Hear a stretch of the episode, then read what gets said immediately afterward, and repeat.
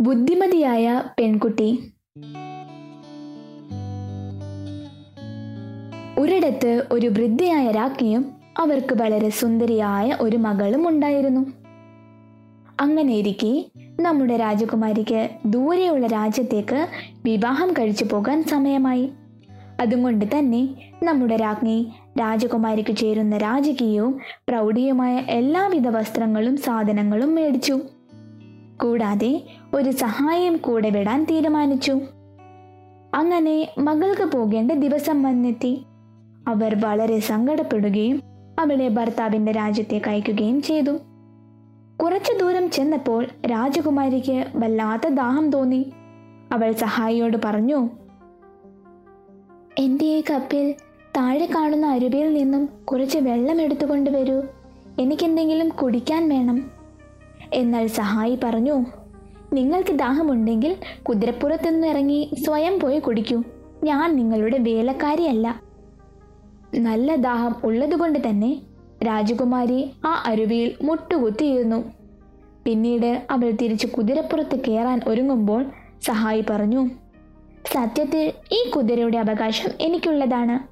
ഇത് ഞാൻ കയറിക്കോളാം പാപം രാജകുമാരി വഴി മാറാൻ നിർബന്ധിതയായി. സഹായി വളരെ രോക്ഷത്തോടെ രാജകീയവും വിലപിടിപ്പുള്ളതുമായ രാജകുമാരിയുടെ എല്ലാ സാധനങ്ങളും അവളുടെ ബാഗിൽ ഊരി വെക്കാൻ ആവശ്യപ്പെട്ടു. എന്നിട്ട് ഇതൊന്നും കോട്ടയിൽ ചെന്ന് പറയില്ല എന്ന് സത്യവും ചെയ്യിപ്പിച്ചു. അഥവാ സത്യം ചെയ്തില്ലെങ്കിൽ അപ്പോൾ തന്നെ കൊന്നുകളയുമെന്നും പറഞ്ഞു. ഇവർ കോട്ടയിൽ എത്തിയപ്പോൾ അവിടെ എല്ലാവർക്കും വളരെ സന്തോഷമായി. രാജകുമാരൻ ഓടി ഇവരുടെ അടുത്തെത്തി. എന്നാൽ രാജകീയമായി ഇരിക്കുന്ന സഹായിയെ കണ്ട് രാജകുമാരിയാണെന്ന് കരുതി കൈ പിടിച്ച് രാജകുമാരൻ മുകളിലേക്ക് കൊണ്ടുപോയി. പാവം രാജകുമാരി താഴെ തന്നെ കഴിയേണ്ടി വന്നു.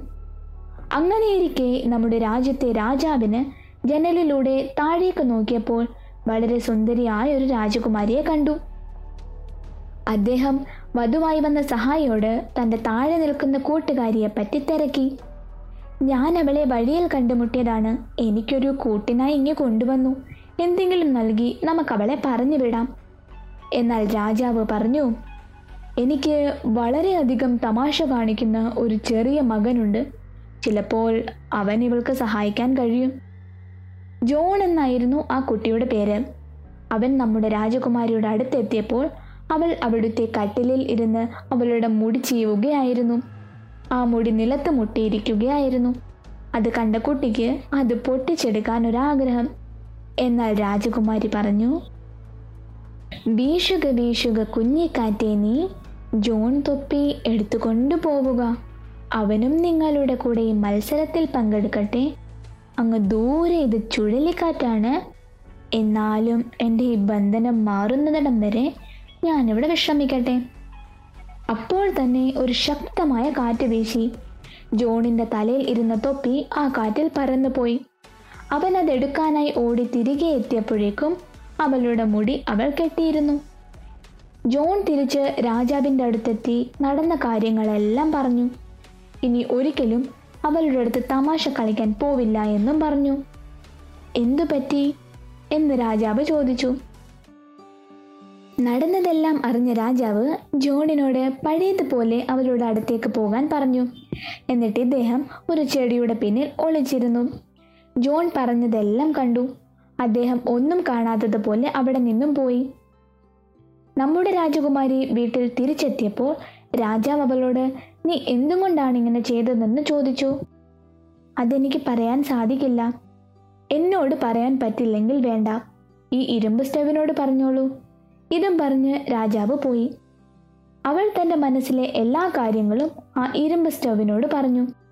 എന്നാൽ രാജാവ് ഒരു പൈപ്പ് കണക്ട് ചെയ്ത് എല്ലാം കേൾക്കുന്നുണ്ടായിരുന്നു. അദ്ദേഹം തിരിച്ചു വന്നപ്പോൾ രാജകീയമായ വസ്ത്രം അവൾക്ക് നൽകി. പിന്നീട് മകനെ വിളിച്ച് നിന്റെ കൂടെ ഉള്ളത് യഥാർത്ഥ രാജകുമാരി അല്ല എന്ന് അറിയിച്ചു. രാജകുമാരൻ അവളുടെ സൗന്ദര്യം കണ്ട് അതിശയിച്ചു. കഴിക്കുന്നതിനിടയിൽ രാജാവ് സഹായിയോട് ചോദിച്ചു. ഒരു വ്യക്തി തന്റെ യജമാനെ വഞ്ചിക്കുമ്പോൾ എന്താണ് ചെയ്യേണ്ടത്? അവനെ ചങ്ങലയിലിട്ട് രണ്ട് വെള്ളക്കുതിരയിൽ ബന്ധിച്ച് മരിക്കുന്നതിന് വരം വലിച്ചുകൊണ്ട് ഓടിക്കണം. ഇതാണ് നിന്റെ ശിക്ഷ. ഞാൻ ആജ്ഞാപിച്ചതുപോലെ തന്നെ നടക്കട്ടെ. രാജാവ് പറഞ്ഞ പോലെ നടക്കുകയും രാജകുമാരൻ യഥാർത്ഥ രാജകുമാരിയെ വിവാഹം ചെയ്ത് സുഖമായി ജീവിക്കുകയും ചെയ്തു.